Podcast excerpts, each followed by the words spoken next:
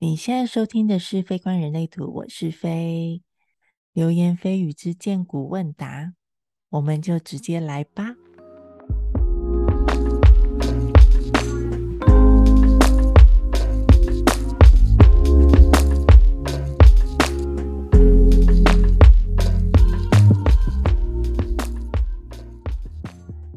嗨，我回来了，这集。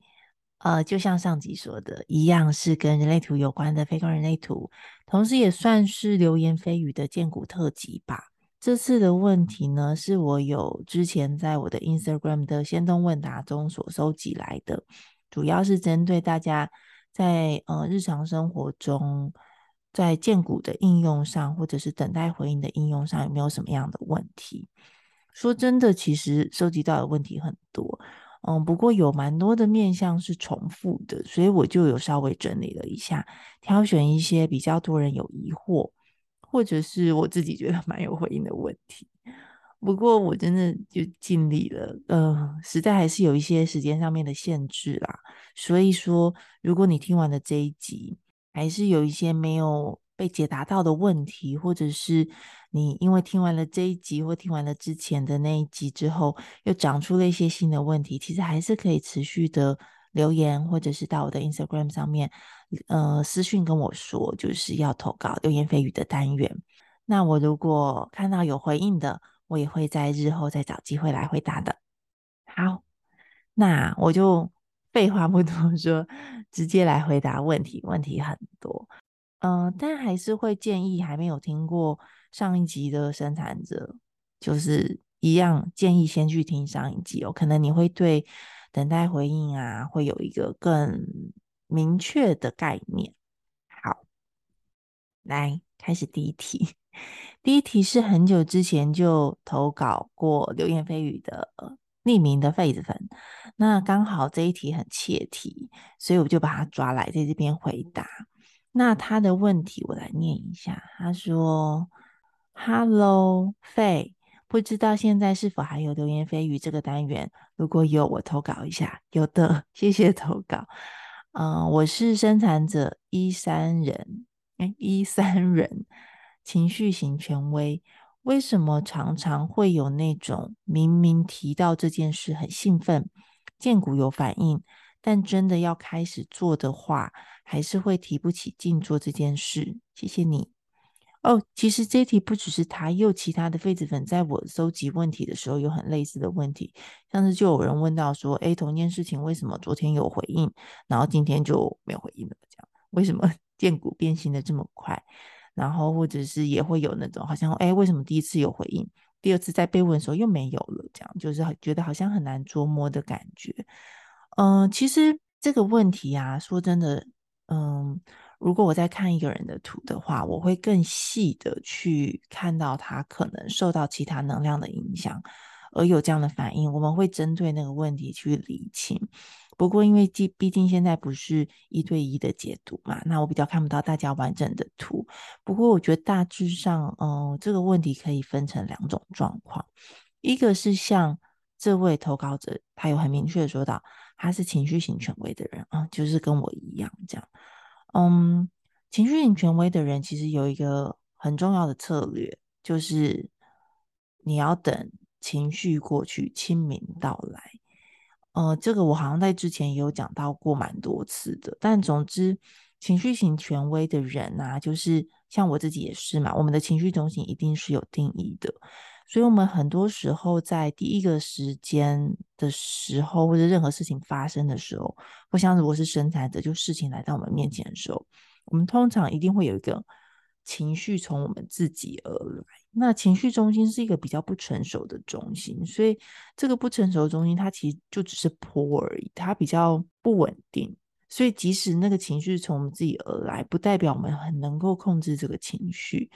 可是因为，嗯、我们那一块是有能量的，所以我们很常在第一时间的时候，我们那个情绪都是高的，它很容易会掩盖住我们所谓的真实。所以，其实对情绪型权威的人来说，我们有一个最简单的建议，就是不要在当下做决定。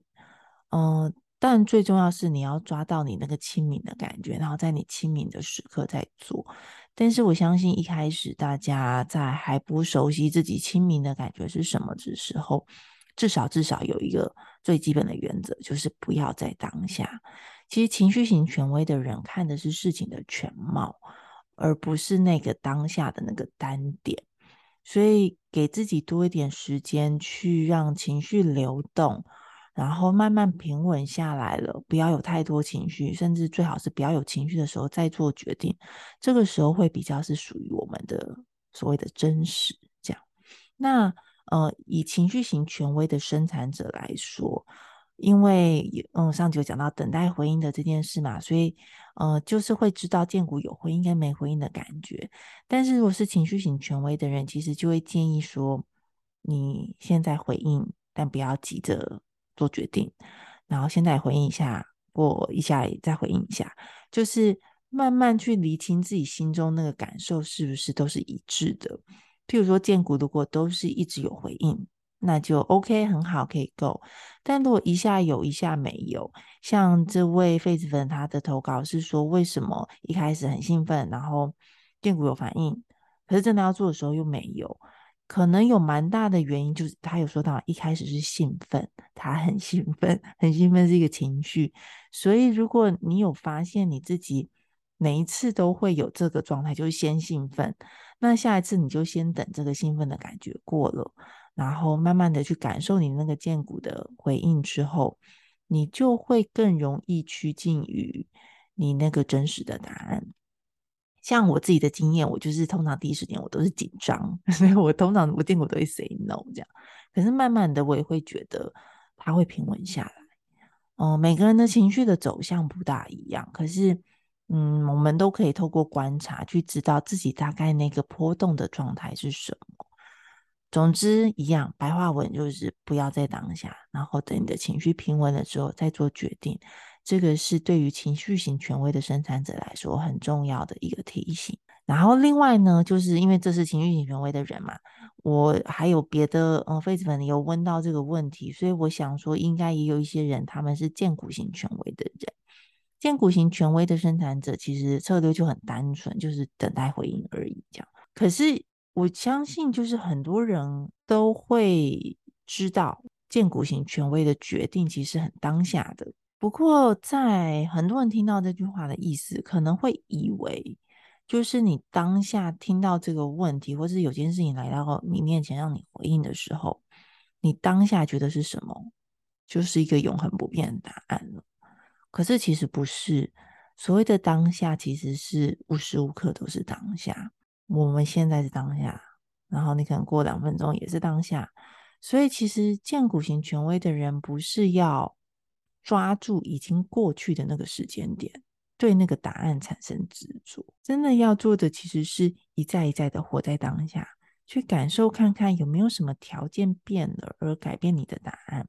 随便举一个例子好了，譬如说，如果前一天有朋友问你说：“哎，要不要去吃麻辣锅？”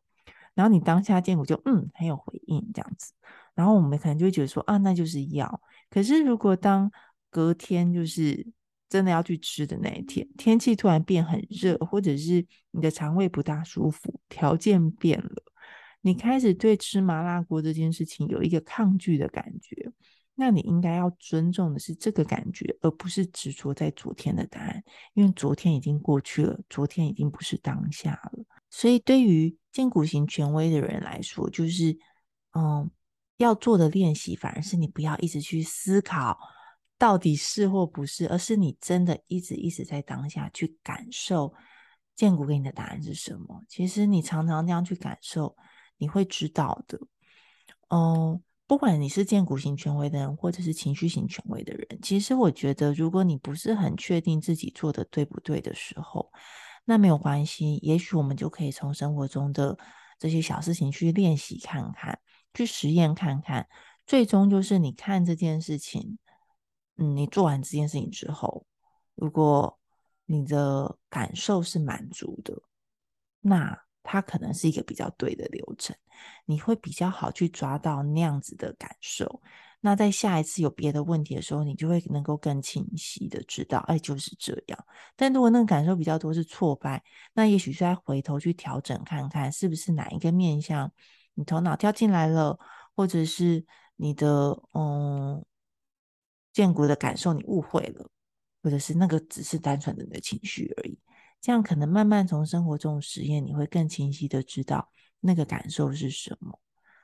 哦，然后另外我也想要提醒一下，就是上一集其实也有某一个部分有说到，如果你是犹豫不决或者是沉默卡住的那个感觉，其实就很像是答案很晃动啦，就你好像是一下觉得要，一下觉得不要，特别是在我们做比较大的决定的时候，你可能就是会，哎，今天起来觉得要，明天又觉得，嗯，还是比较好的这样。嗯，如果答案真的很晃动。就不管你是荐骨型或者是情绪型权威的生产者，其实我觉得就像上集说的，先放下这个 问题吧。也许现在不是回答这一题的时候，就请你把你此刻的能量放在你现在真的有回应的地方就好了。这一题它答案还没有出来，可能就还不需要急着去回答。慢慢的，你随着时间的流转，你就会感觉到这个周围或者是你自己的很多的条件会改变。改变了之后，你会更清晰的知道你那个荐骨是有回应或者是没有回应的感受，会真的就是会浮上来，所以就是不用太着急，也不用太执着在想要找答案的这件事情上。好，第二题，现在有一个时间压力，觉得好像要讲快一点，那大家应该会发现我今天语速比较快。好，来赶快回到第二题，呃，这一题的问题是。该怎么面对荐股没有回应但不得不做的事？哦，这题也是不少人问到，像有些人我就问到很直接的生活的呃例子，像是就会说，其实有很多时候会想好好休息啊，可是又面对嗯、不管是课业或者是工作，你就会有一些现实的考量，所以必须强迫自己花很多的时间去面对这些事情。嗯，其实以人类图的建议啊。我们当然还是会建议你没有回应就不要做，就是嗯，不做可能你会有机会遇到更适合你的事。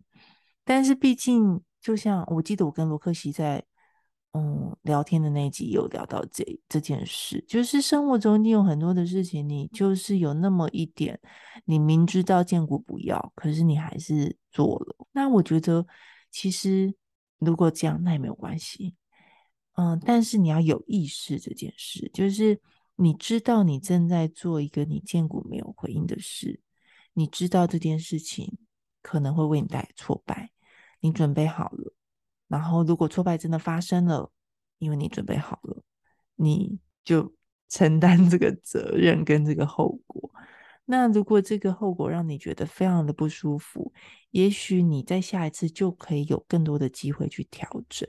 但它的很大的重点是，你是有意识的，你不是被别人推来推去，或者是一切都是迫于无奈。你是知道我在选择，我做了一个我知道我不想要选的选择，那我愿意承担这件事，然后也借机去观察这件事情。真正对你带来的体验是什么？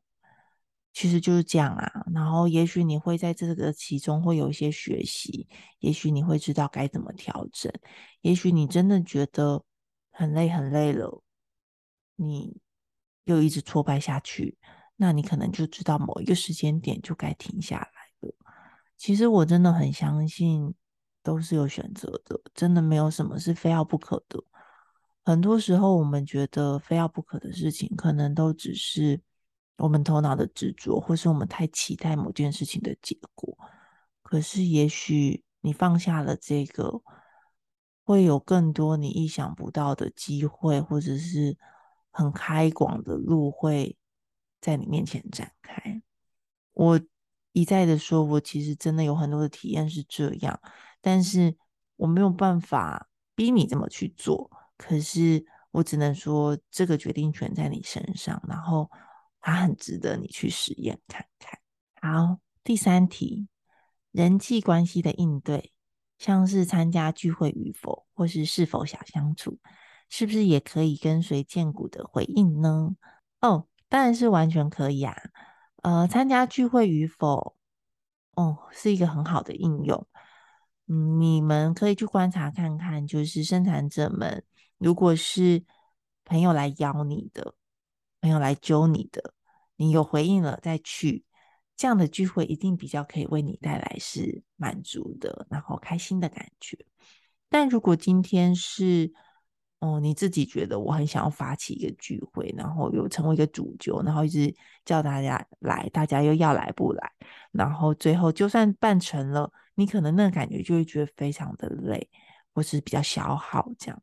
不过不代表生产者不能当主揪。如果今天是朋友问你要不要当主揪，或者是有一些状态来来回回中你回应了，觉得就是顺口问问大家，然后最后你就不小心变成主揪了，这种其实也是可以。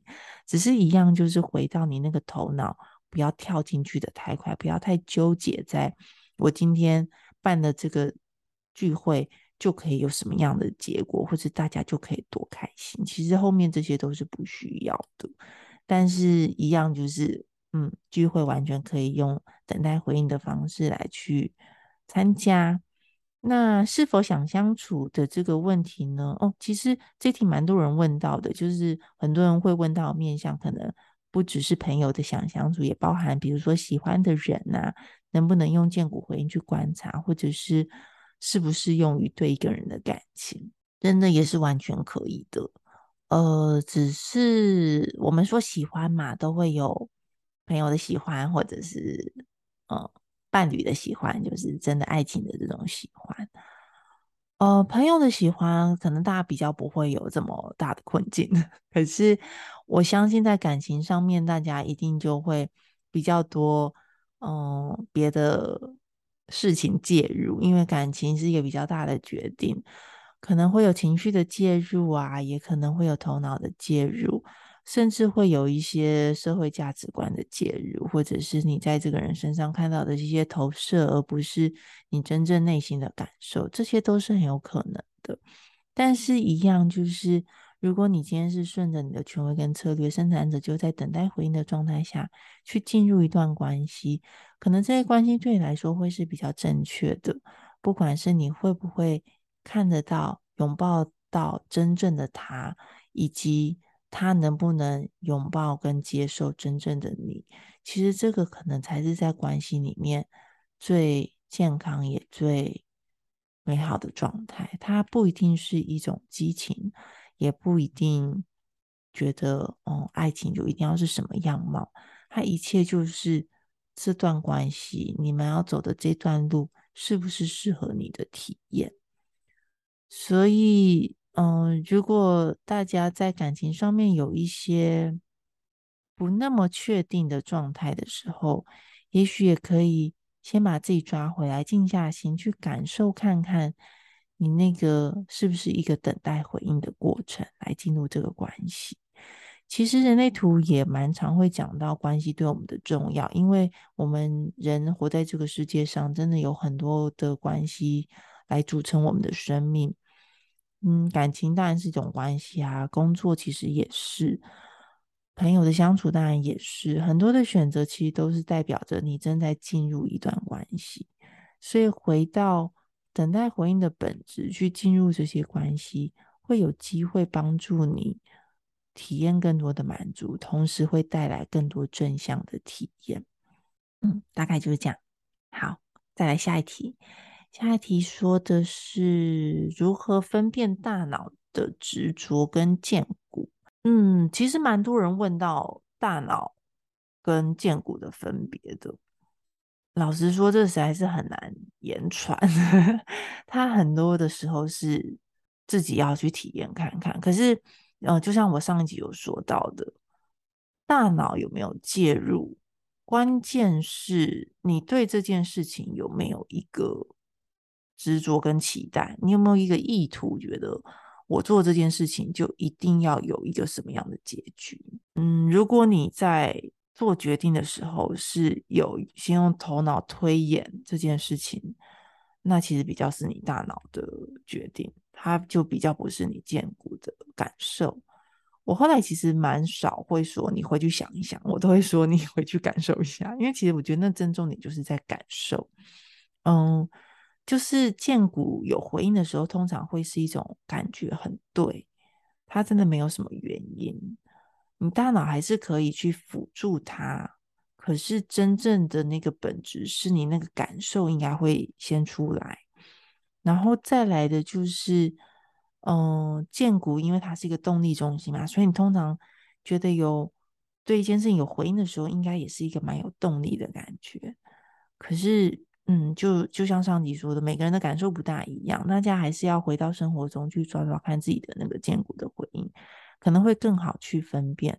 说真的，像我自己，我学人类图这么多年，我觉得我好像大概在第二、第三年的时候，才开始觉得，哦，这个是大脑，就是那个是很瞬间可以感受得到的。可是，在前面那两三年，我都会觉得。嗯，这个到底是大脑还是荐骨？其实会很纠结，然后一直会想把它想通。可是其实不用想通，它真的就是一个感觉。你那种感觉很对，然后这个感觉很对的之后，为你带来满足，其实它就是你荐骨的感受了。可以多去实验，多去感受看看。嗯，然后还有人在问到，也是类似跟大脑荐骨之间差别的这个问题。他问的蛮清晰的一个状态是说，想请问。计划完全是头脑的运作吗？有时候没有计划、随心所欲的旅程，常会遇到交通没规划好、店家没开，就会不明白什么时候该计划或是思考，不太知道自己是不是钻牛角尖在思考。嗯，我懂这种感受。我觉得可能首先要先说的是，头脑介入不是坏事。呃，我觉得，因为我们会一直强调，就是，哎，你你太上脑了，你头脑介入太多了，会让大家觉得就是头脑是坏事。可是头脑不是坏事，头脑是很棒的工具，只是我们不要拿它来做决定。所以头脑可以给我们很多的资讯啊，像是如果你要做计划的话，你就，嗯，还是可以去查一查 Google 啊，然后把这些计划放进来。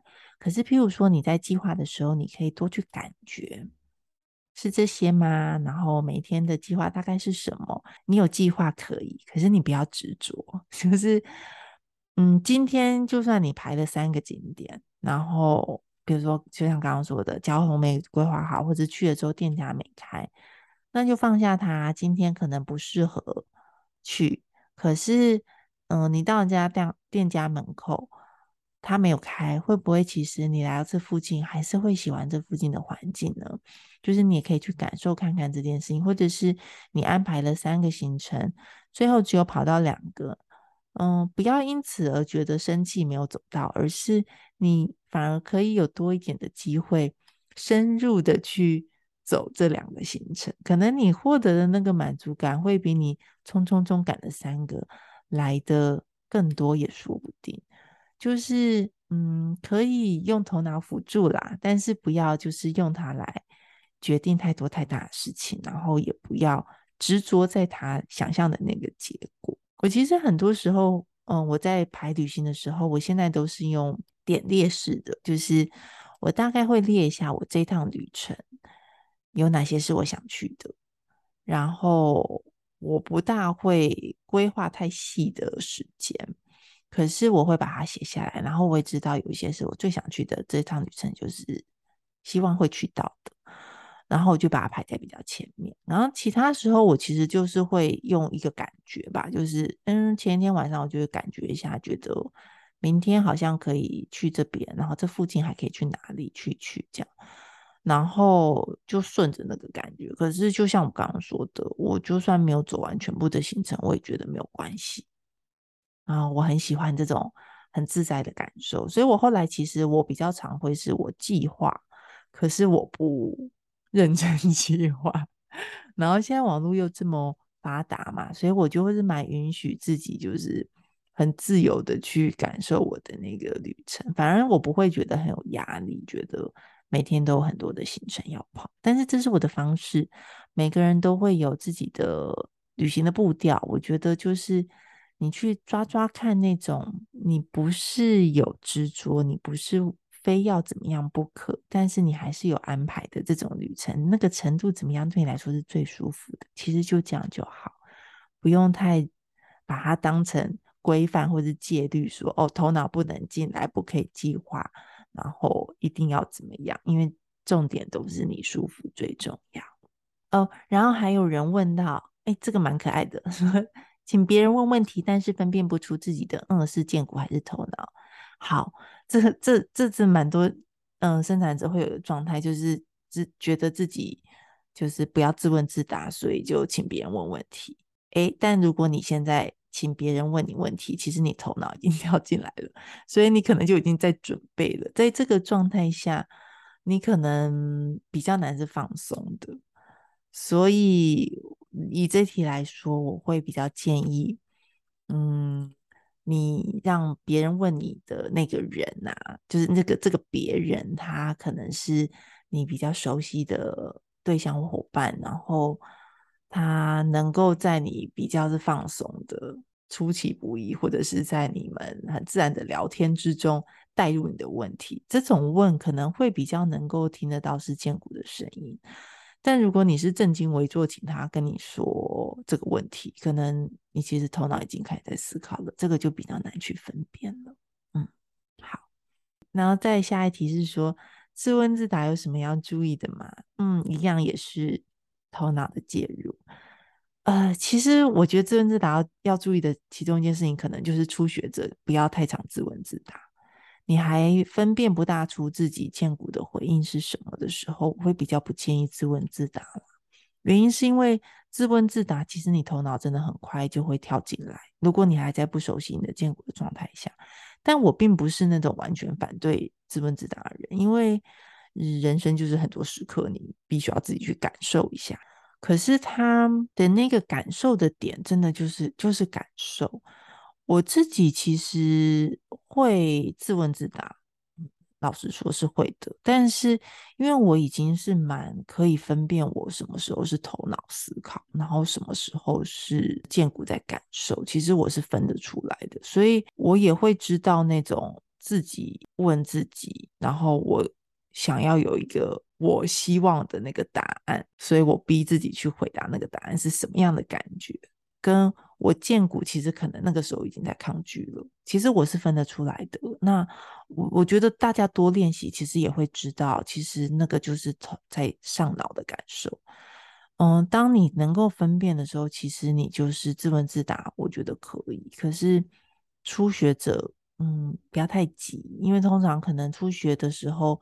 你在问自己的时候，其实你已经想好答案了，所以你会骗你自己的荐骨，那这你就会听不到他真正的感受，反而他还可能会被你搞得很混乱，这样。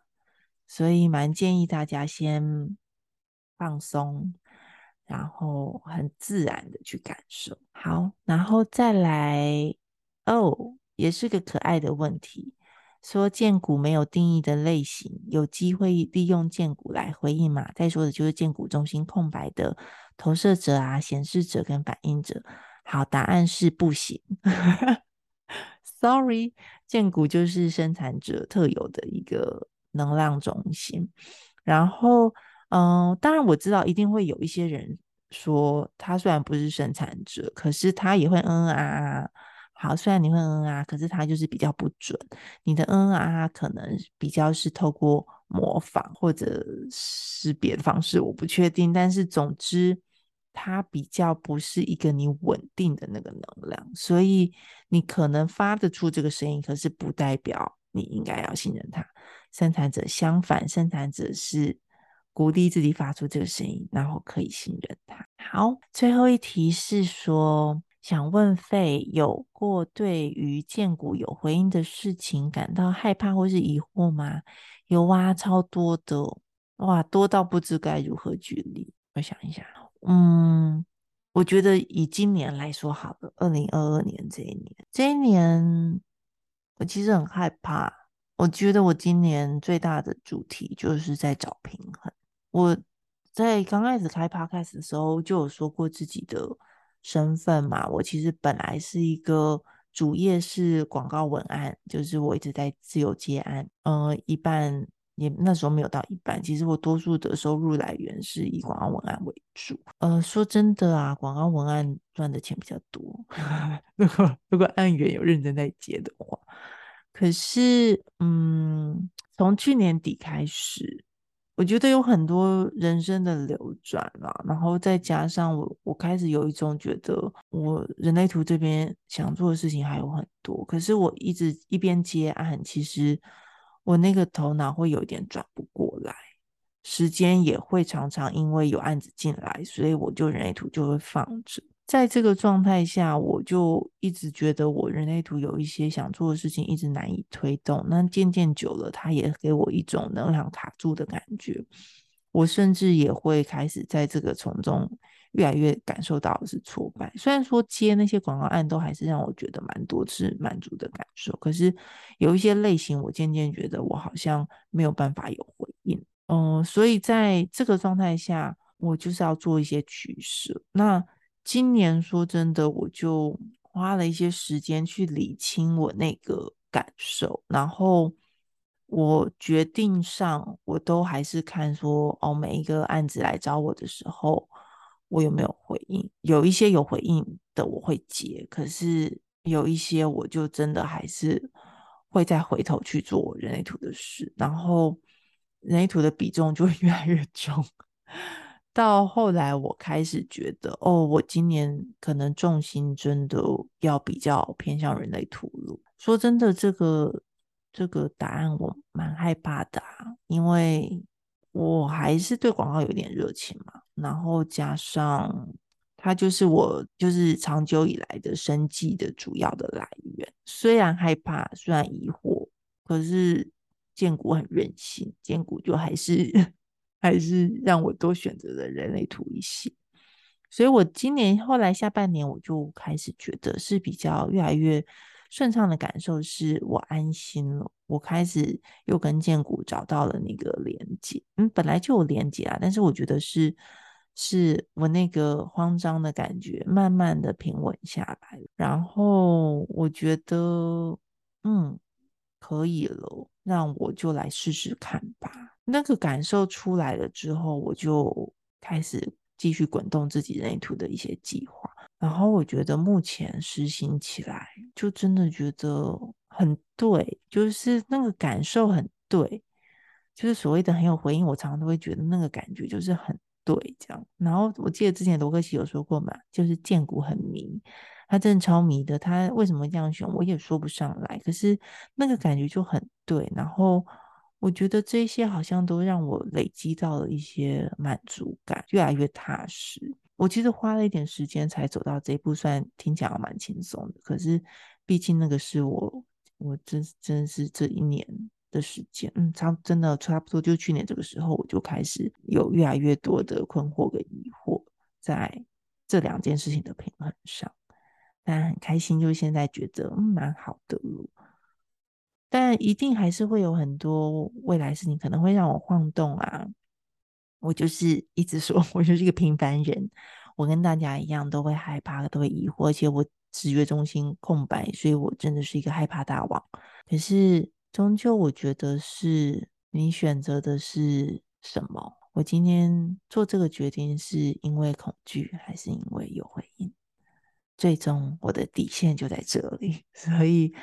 我知道我是有回应的，那我就可以慢慢放下这个害怕，先去体验，先不论结果，体验了一定会对我来说是很重要的养分。嗯，谢谢你问我这一题，不知道你是谁，可是很高兴你问我这一题，因为我在刚刚这样一边讲，我也会有一种好像 感受越来越清晰的感觉，就是这样啦，不知道怎么做解。好，嗯，回答差不多了。那，呃，今天就这样喽。